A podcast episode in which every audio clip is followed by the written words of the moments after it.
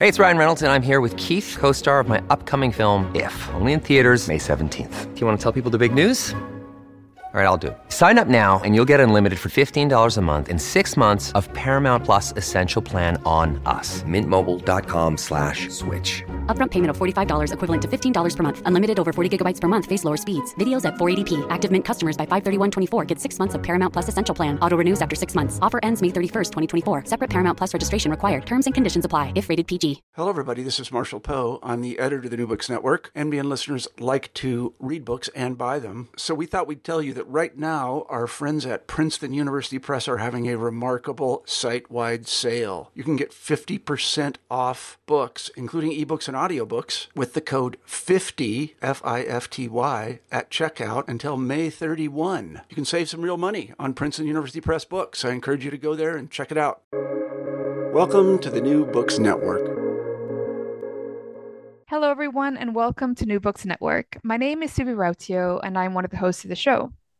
On the podcast today, we are joined by a research associate hosted at the Institute for Social Anthropology at the University of Basel and principal investigator on a Swiss National Foundation grant, Professor Lesley Nicole Braun. Lesley is joining me to talk about her book, Congo's Dancers Women and Work in Kinshasa, published in 2023, just a couple of months ago, by University of Wisconsin Press.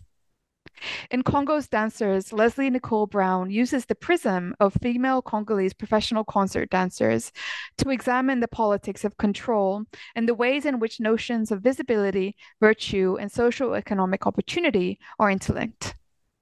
The concert dancer exemplifies the challenges that women face in Kinshasa as they navigate the public sphere to shed light on the gender differences of local patronage politics that shape pu- public morality. The book is is full of rich ethnographic details that dances across the page, linking theoretical conversations that will be of interest to academics working in African studies and dance in addition to readers who want to learn more about the importance of female agency in Africa's urban settings today. I will be discussing Congo's dancers in more detail with Les- Lesley, who have the pleasure of joining me on the show today. Lesley, thank you so much for joining me. Thanks for having me. I'm I'm really thrilled to be here, and it's it's a it's a great pleasure to be able to share this book with uh, with you and your listeners. So thank you. I've, I've thoroughly enjoyed your work and I'm really excited to talk about it in more detail. Before we delve into the chapters, I wanted to ask you about um, how you what led you to to Kinshasa. As an ethnographer, you had unusual access to the world you documented, having been invited to participate as a concert dancer yourself. What led you to this world and what inspired you to study dance and dancers in Congo? Thanks for that question. Um, I think I wanted to begin with how the history of how Congolese rumba music um, was created and how it then circulated because it's a really fascinating narrative and it's one that I think first really inspired me and inspired me to sort of delve into this this rich musical um, um, world of, of dance and and music.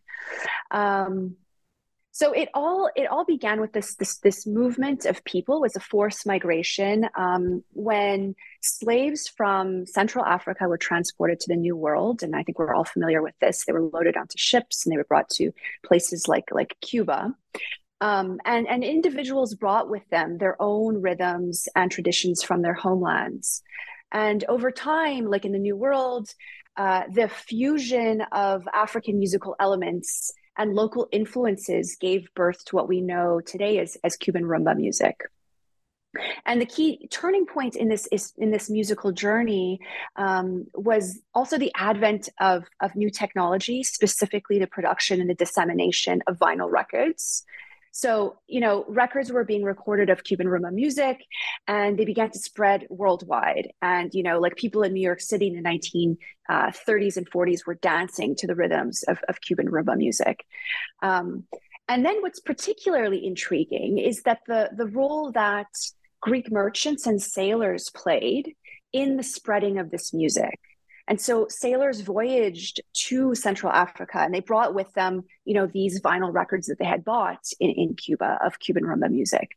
And during the interactions in ports, when, you know, goods were loaded on and off boats, um, the magic of these records was shared and they were played. And um, when Congolese listeners working on the in the ports, when they listened to this music, you know, and they inquired about it, where does this music come from? They were told that it was from far away, it was a place Cuba, um, and that this was Cuban rumba. Um, but when the Congolese listeners you know were listening they recognized themselves in the music and they recognized that there were certain elements that came from you know ancestral traditions and it was this recognition um, that led to the birth of what we call today Congolese rumba music. So it's sort of this perfect circle of influences. And it really is a nice reminder about how, you know, culture works and how culture is created. It's never out of a vacuum, it's always out of encounter. Um, and, you know, Congolese rumba then in turn went on to have a really profound influence on the entire African continent and it played a pivotal role during the decolonization era with songs like Independance Cha Cha Cha, uh, which really became an anthem of the time. And dance was an integral part of this, this musical culture, and it, and it remains so today. And of course, it's gone, you know, the music has gone through so many different iterations since that time, or, you know, as people refer to it as generations, generations of music. Um, and so it's not surprising that like the music that we hear today, Congolese rumba, is, is, is different from the stuff that you hear from that golden era in the 1930s. Um, and I think it's this intricate journey of music and dance through history um, and, and time that has been my inspiration to explore the world of, of dance and dancers in Congo. And, you know, I think it's a really captivating story that reveals like deep connections between music and dance and, and the history of the region.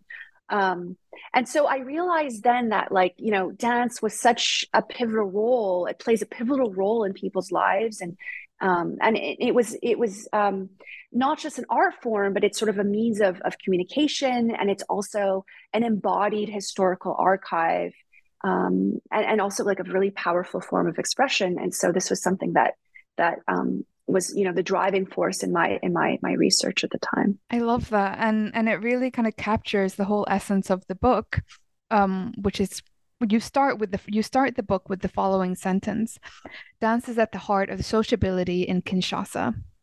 So this is exactly what you were talking about. Um, could you talk a bit more about the social element to music and dance in urban drc today and the role that women play in it um, right. Yeah. So so Congolese music and dance have evolved to be at the sort of the heart of, of sociability um, in Kinshasa uh, and other places, other urban spaces, especially. And and and this is Kinshasa is a capital city. It's it's home to some 14 million people. I mean, it's a mega city.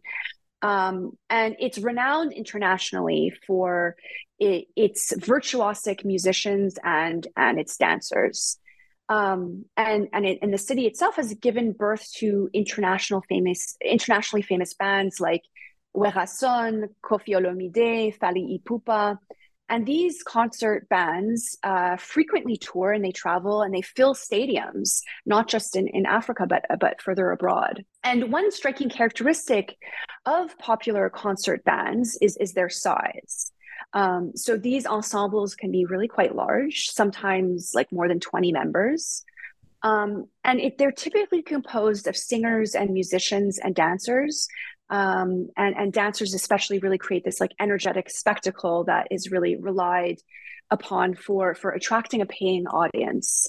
Um, and and women despite not necessarily being primary singers um, or musicians though there's a lot more exceptions now there are some exceptions to that um, women are really central to this musical form um, through their roles as professional dancers or danseuses. And, and these young women who are hired uh, to dance and band shape the identity of, of music and, and play a pivotal role um, in, in society at large in terms of pop culture. Um, and that's, of course, just that's popular concert dancing. But of course, dance is so central to other um, social events, like from religious gatherings, funerals and wakes, political events, um, to festive celebrations like birthday parties. And so women's roles in dance go beyond just mere entertainment. It's, it's really sort of like, you know, becomes a means of self expression, identity. Um, and, and through dance, you know, people can communicate, you know, cultural and social and personal narratives, as well as transmitting histories. Um, and you know what I learned was that dance in Kinshasa really serves as a kind of kinetic archive, preserving not just rhythms and movements, but also memories of significant political events. Um, you know, and you, like you know, when you talk to people, people can vividly recall specific historic moments and link them to dances um, that were performed at that particular time. So, for instance, like it's not uncommon uh, to hear people tell stories, especially older people, about how they danced the ndombolo in a particular way when the former president Kabila made his entrance into the country, like in a coup d'état. So it has like sort of like a vivid, you know, poignant, um, uh, memorializing effect, I would say. And chapter one really delves into more detail around um, the role that dance plays in, in Congo's modern history. You discuss the historical underpinnings that have shaped contemporary gender dynamics in Kinshasa through dance. And in this chapter, you you frame it around three temporal contexts. You look at it. You look at um, Congo's modern history and dance through early colonial period, when nightlife and new popular musical genre, genres emerged. You also look at how post-colonial nation building in which women in dance were instrumental to new political stakeholders unfolded. And lastly, you look at dance and women's role in it through contemporary pen- Pentecostalism. What I found particularly interesting about this chapter is how you locate the emergence of post 1945 African city life and its music as a point of departure to analyze the ways in which feminine visibility is constructed and negotiated. And this is kind of what your whole book traces, and, and it's just it's fantastic. in each of these historical time periods in this particular chapter, you show how dance has become a particularly fraught terrain in which morality, virtue, and power come into play. And at the same time, you look at how dance is a political tool that authoritative figures affix to its citizens to co opt its potency.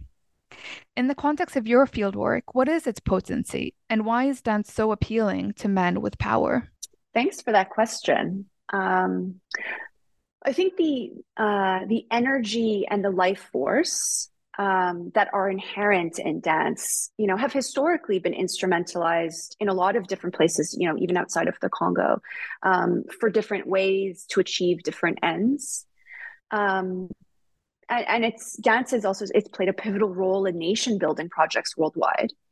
Um, so I think some of us can sort of intuitively glean um, the application in that regard. But in the case of Congo, um, dance occupies a really unique and interesting position in the, the, the, country's history and culture. And I talked a little bit about Congolese rumba and how that evolved. But um, if we go back even to the colonial era, you know, this brutal era where, where the Belgians, um, you know, dominated and were colonizing and introducing new ideas, you know, Belgian missionaries in particular stigmatized dance. And, they viewed it as something vulgar and immoral and, and, and really incompatible with these uh, European values that they were trying to impose on people. Um, but however, you know, and that also, by the way, has like a really interesting history, and there's a lot of interesting like history that's, um, you know, that has been done um, um around that idea. But if we look at um, later on, you know, when the landscape started to you know shift and change uh, during Congo's independence. Uh, this is in the 1960s. You know, following especially the the tumultuous uh, period when Patrice Lumumba, um, the country's first prime minister, was tragically murdered. Um, Mobutu Sese Seko, who subsequently took over, and who ruled the country for over three decades, sought to reclaim dance and reclaim it from what the Belgians had done to it. And he wanted to revalorize it and give it a new place in society.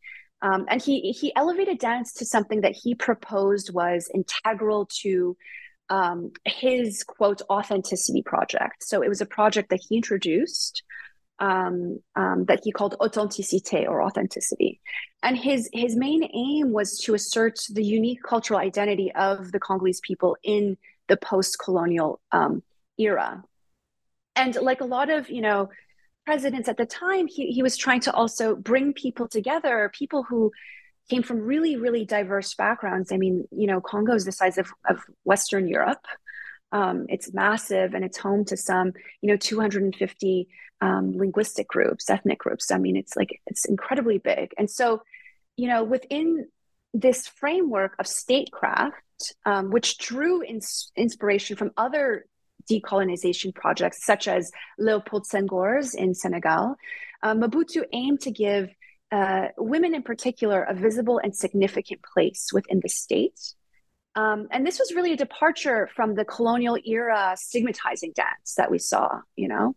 And in contrast, again, Mobutu sought to sort of recognize the vital role of women in Congolese society, both as preservers of tradition and active participants in the cultural renaissance that was part of the Authenticity Project. Um, and so dance, when harnessed by by those in power, like you know, presidents and other and other people, dance really can serve as a means to unite and rally the population behind a specific vision um, or ideology. And in the case of Mobutu, dance became a symbol of, of Congolese identity. Um, I liked how I, I, liked how you continue on this topic in chapter two, um, titled "Overlapping Tempos." Um, but here you kind of position your your ethnography and and in, in the current um, day and era, where you focus on the role that music and dance play in the lives of women and, and younger girls. And I just I love this chapter for the ethnography that that um, is illustrated on the pages. Um, you show how dance i mean reading the book dance just i can i can imagine the scene i can hear the music and um, you you describe dance in social spaces where people come together from dancing at home um, to to dancing with friends and family and concerts and clubs to to dancing in the church and I particularly liked how you incorporate the importance of um, dance and, in particular, dancing in front of the mirror.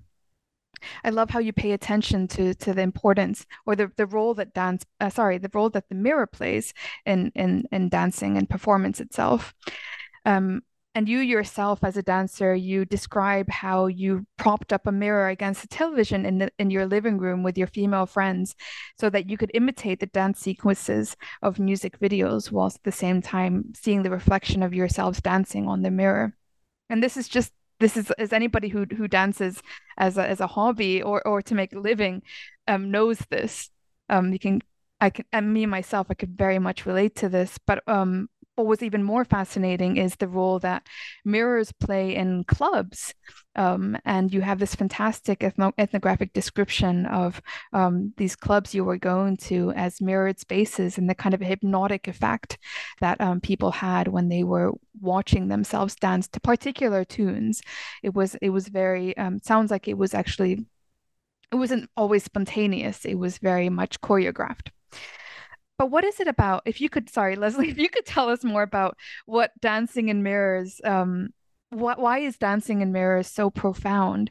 And what does it tell us about the moral dispositions that powerful institutions such as the Pentecostal Church impose on what they see as the profanity of dance? Thank you. Yeah, that's a big question. Um, I guess to begin to frame it all, I, maybe it's important to highlight that there's this this ongoing struggle over dance between Christian Pentecostal churches, um, which are so uh, omnipresent in the city's landscape, um, and, and, concert bands in Kinshasa. And so it's this this complex uh, terrain of contestation between these sort of, you know, if you could sort of divide it up between two groups, the Pentecostals and sort of like, you know, the concert um, bands. Um, and and I would say that, you know, for i guess for pentecostal churches they're really known for for their lively worship services and um, and, and they've embraced dance as a form of spiritual expression um, and they view it in a way of uh, as connecting uh, with god and praising god. Um, and in this context dancing is considered sanctified and virtuous um, and it's really an integral part of religious gatherings and it's seen as a means of channeling one's devotion and spirituality. On the other hand, uh, concert bands, which are often associated with more secular or profane music and entertainment, also, of course, incorporate dance as essential as an essential element in their performances. And so, as a consequence, I mean, churches have, have demonized the dance associated with these these these bands, and they consider it as immoral um, especially when it involves women and, and, professional women, you know, dancing in particular in costumes on stage for money. Um, and so it really highlights a broader debate over the role of dance in society, as well as as gender dynamics and, and the changing roles of of gender dynamics.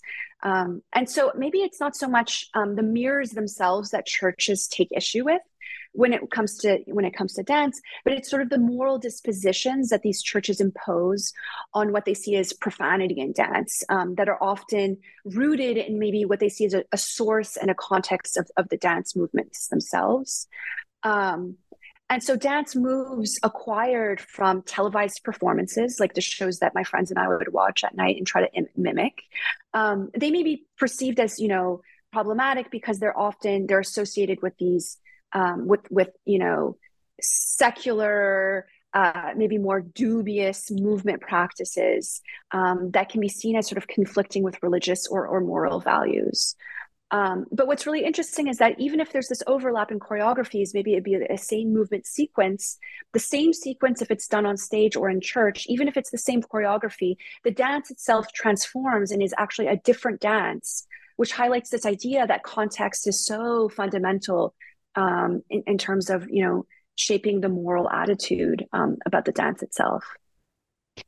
Yeah, absolutely. Um, and I just wanted to add on, it was particular, I mean, as an ethnographer, as an, and as an anthropologist, I think it you can only come to understand these differences or or these overlaps, but also the kind of the more the moral virtues that are imposed on dance by yourself becoming a dancer and and dancing these spaces, because um again what I enjoyed so much about your description around the role of the mirror was that you um you yourself as a dancer was able to understand that dancing in front of a mirror is not seductive or not only seductive it's also reaffirming. And um, i think it's very easy as um, as a researcher or somebody who who might study these you know similar kind of art forms but not participate in it it would be easy to use that kind of moral um, re- repeat that same moral stance and kind of keep a distance um, from dancing in front of clubs, for example, in front of a um, mirror, to thereby claim that dancing in church is is maybe the more um, moral um, performance, but also one that emphasizes community over solo fame and, and fortune. Yeah, absolutely, absolutely. And I think that I guess that was one thing that maybe I, I didn't I didn't um, exemplify really is that uh, dance was really my method. So it's really dance as method. And it was, you know, of course, the cornerstone of anthropology. We're, we're participant observers. And so it was really like my implication as a dancer, my role as a dancer in, in various spaces, like including concerts, you know, where I was hired um, to dance, but as a reserve dancer, I wasn't I wasn't good enough to be with the real ones. But and so it was only really through that experience and that participation that I was able to glean um, some of these experiences and vulnerabilities that that were shared by by by the people that I was that I was you know getting close to and building rapport with. Um, so like in that regard, I think dance is a really powerful uh, method in terms of yeah building rapport with people. You're sweating you're working with people um, and you're gaining trust that way. But then you're also um, you know uh, experiencing there's a kind of embodied uh, embodied knowledge that arrives with um, you know like learning by doing. So that that was absolutely fundamental to, to this project and to this book for that matter Absolutely. And um, again, Lesley, you're, you're being modest about your role as a dancer because even if you might have been reserve dancer, you were still there in rehearsals you were there backstage you were you had a completely different angle of what was happening in the dancers lives not just when they're performing but of course being able to enter their their everyday um, lives on a much more intimate level. But um, if we move on to the next chapter um, titled "Dance Formations," here as well, your very um, your very role as an anthropologist is crucial because um, what I found so fascinating is that you describe how choreographies in concert dances, even though the the dancers themselves might be women, the choreographies are designed by men. Um, so here, what you describe in the chapter is how these choreographies designed by men um, also have the intention of entertaining the crowd and capturing the male gaze. And again, this chapter is rich with ethnography that really looks at um, where this gaze is going when the women are on stage. Um, you focus on female concert dancers um, while she performs, but could you tell us a bit more about some of the trajectories that uh, women in Congo um, go through to become a dancer with a popular band? Um, right. So dancers with popular bands are not just like ordinary dancers. Um, they must, you know, demonstrate a really high level of skill and talent. Um, and and I think becoming a dancer with a popular band is also a path that many women um, coming from maybe economically disenfranchised backgrounds aspire to. Um, and, and, the life of a dancer can be really, really physically demanding. You know, they endure extremely taxing re- rehearsal schedules. They perform late into the night at concerts, and they often, you know, have to travel and, and go on tour with the band. And so this is a really rigorous lifestyle that's physically demanding and also mentally challenged, uh, and it's not well remunerated. So it's kind of interesting and intriguing as to why uh, people would then you know sign themselves up to do this. But maybe it's also perhaps like explaining also why that with, with women women who are inclined dancers you know who exhibit a level of skill are are perhaps uh, you know more motivated to join the band because maybe they have nothing really to lose. This is like their one shot uh, in gaining some sort of like social and economic mobility. There's a, there's a promise for that. Um, and so yeah to become a dancer with a, a band um, you you have to really like you know work very very hard um, and I, I, would say that the length and success of a dancer's career really depends on the popular the popularity of the band um, so super famous bands like Werrason or Koffi Olomide, you know, like they have like huge, um, you know, sales and they pack stadiums and so on. You know, of course they're gonna they're gonna provide stability and and and contribute to the longevity of a dancer's you know overall career. Um, and so with such bands, like a dancer can can dance for up to 10 years, if not more.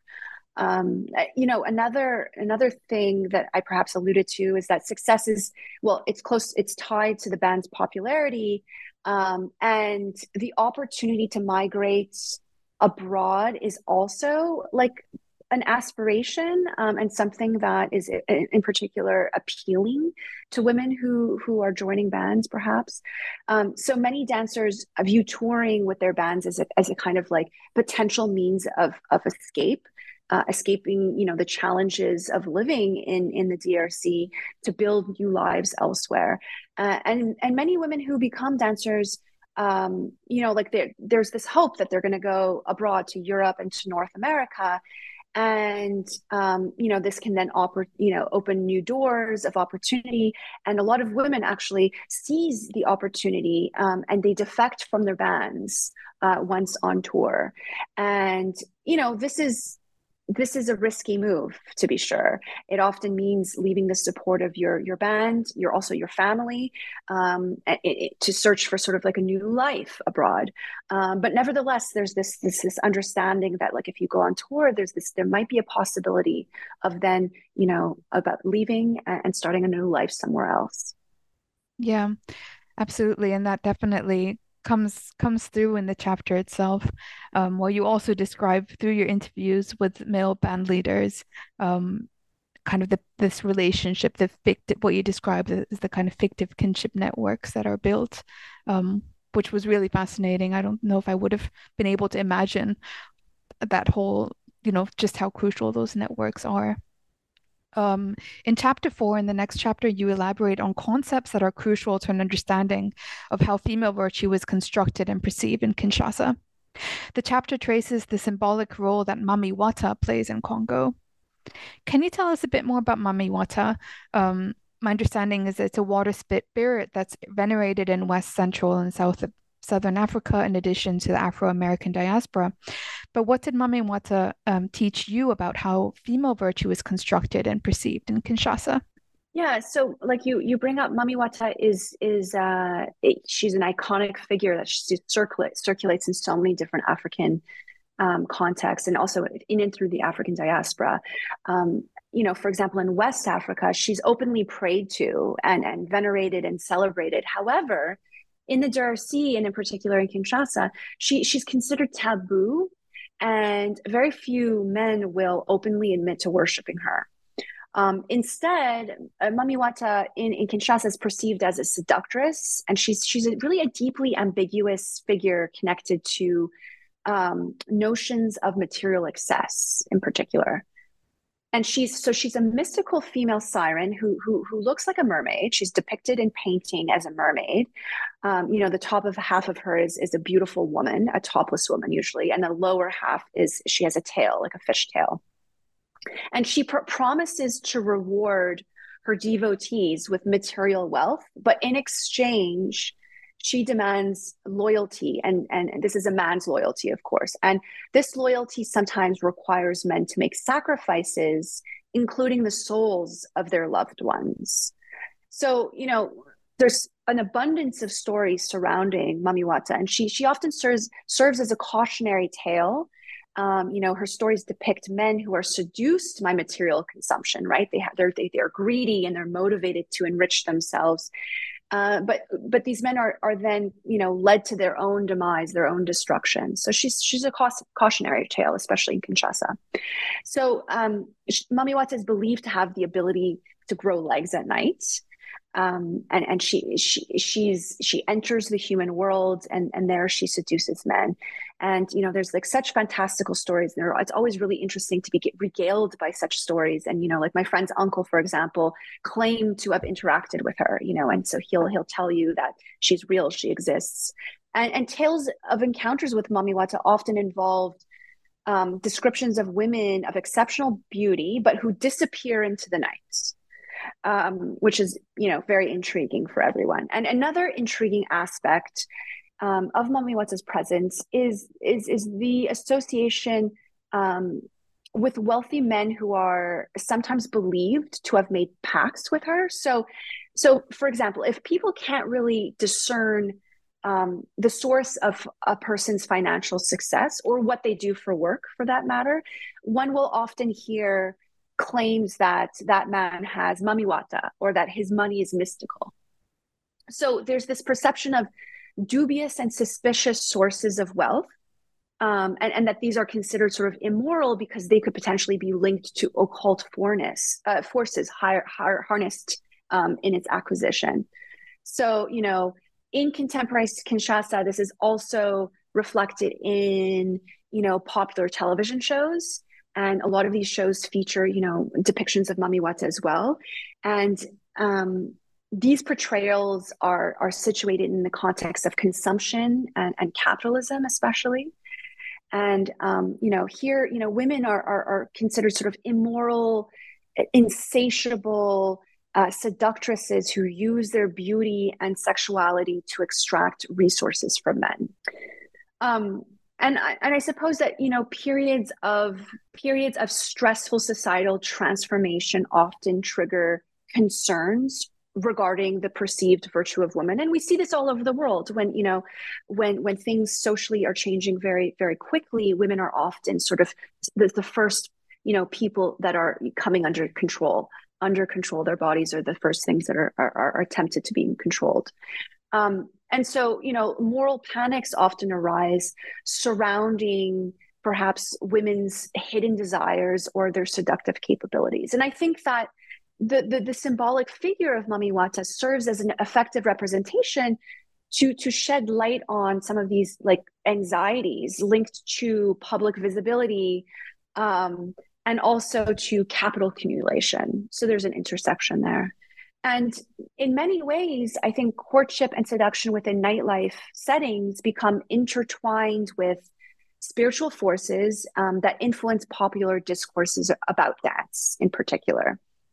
And the dynamics of women's dancing, which can range from like flirtatious teasing um, to potentially menacing expressions, render dance an ambiguous and, and challenging practice um, to socially control.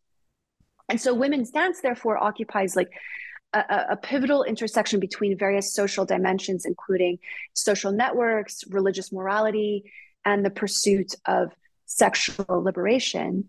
And Mamiwata in Kinshasa embodies, I think, complex and sometimes contradictory notions of femininity, materialism, and morality.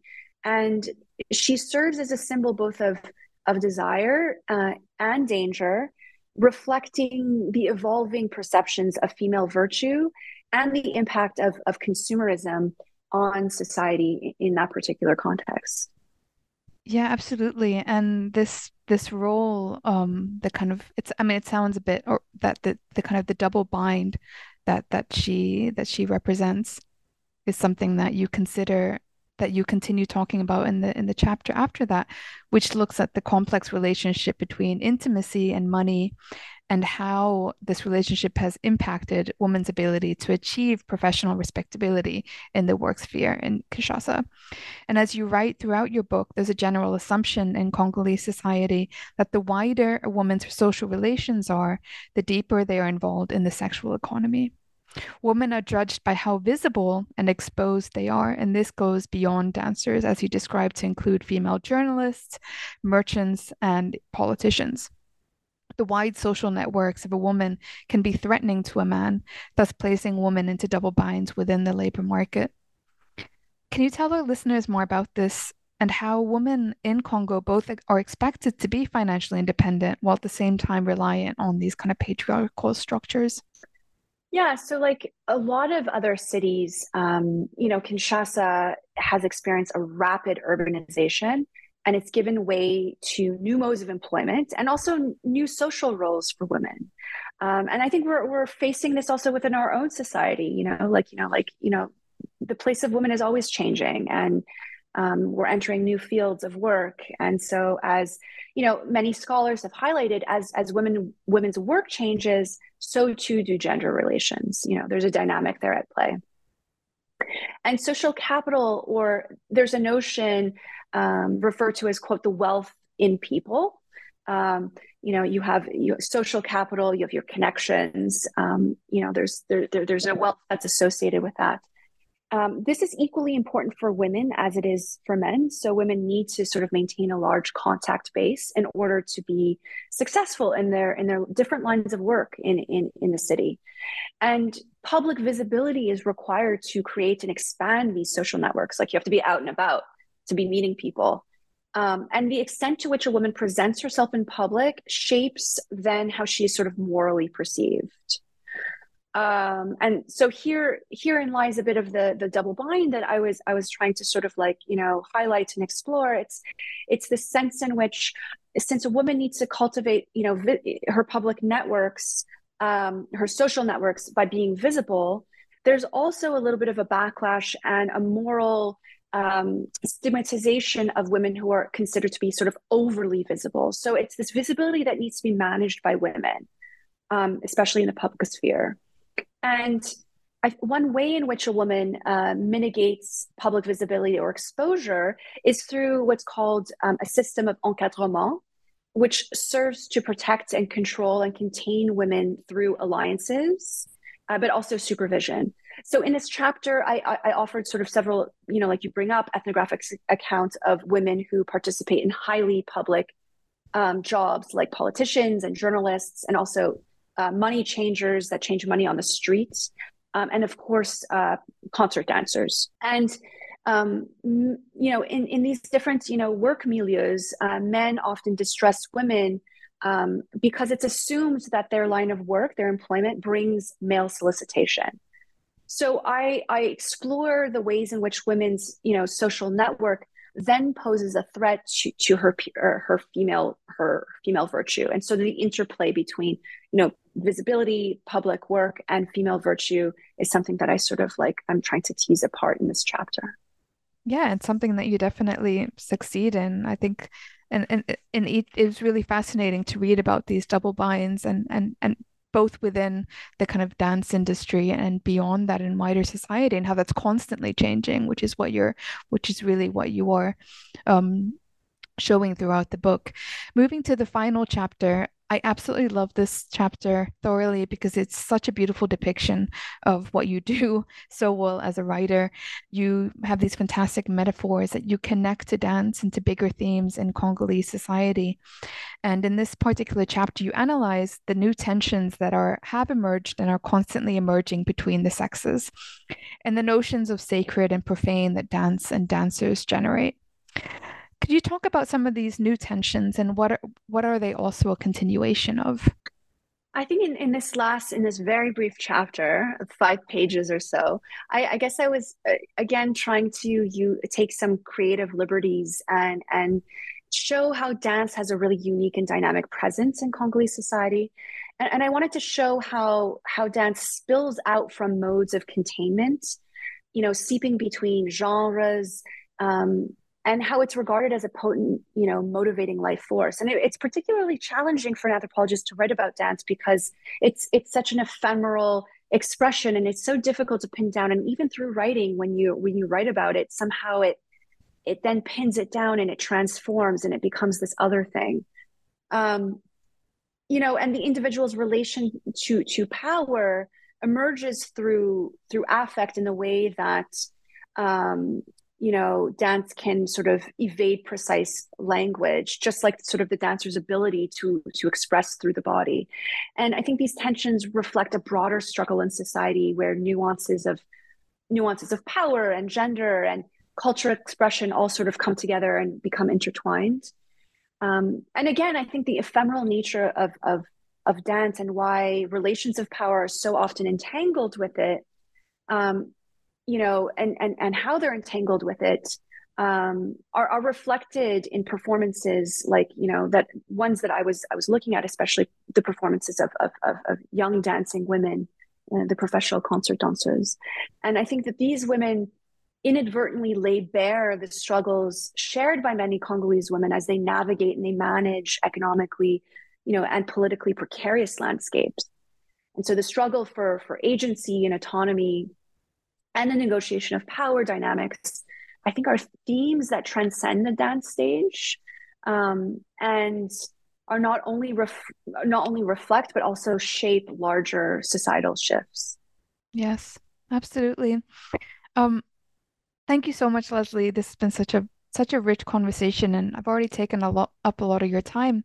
Before, but before we end today's episode, um, I'd like to ask you what you're working on and thinking about these days. What are your current projects and what have you been working on? Sorry, what have you been doing since Congo's Dancers was published, even though it's only been a couple of months it just came out. But what are some of the more recent projects that, that you've been working on? Well, first, I wanted to extend my gratitude, of course, for having me on as a guest on this po- podcast. And it's really it's a pleasure to talk about my work and have this opportunity uh, to answer also such thoughtful questions. So thank you again. Um, and yeah, this book is it's only you know a few months old, but um, you know as we all know as anthropologists, this takes like quite a long time to write. And so actually for the past four years or so, I've been I've been deeply immersed in the exploration of um, the informal economy of trade in and between the DRC and China. And specifically, I, have been I've been tracking the movements of women who work as trans, transnational traders uh, who are engaged in the importation of consumer products from China um, into the DRC. And so this research has led me to investigate, especially the role um, of the internet and uh, you know ICTs or internet uh, communication technology plays in, in, these trading networks, especially you know post pandemic. Um, and so part of what I'm looking at is the ongoing efforts to connect DRC to underwater internet cables and of course, this is part of a larger global trend where, where countries are striving to establish high speed internet connectivity. Um, and so, in this regard, I've been closely examining the various international players who are competing in, in the sphere of expanding internet infrastructure in the DRC. But then, of course, again, like I'm always interested in uh, recentering women in, in, these larger sort of macro discussion. And so, like, what are women's roles um, as traders and, and, and how do they position themselves in this in this very competitive economically landscape?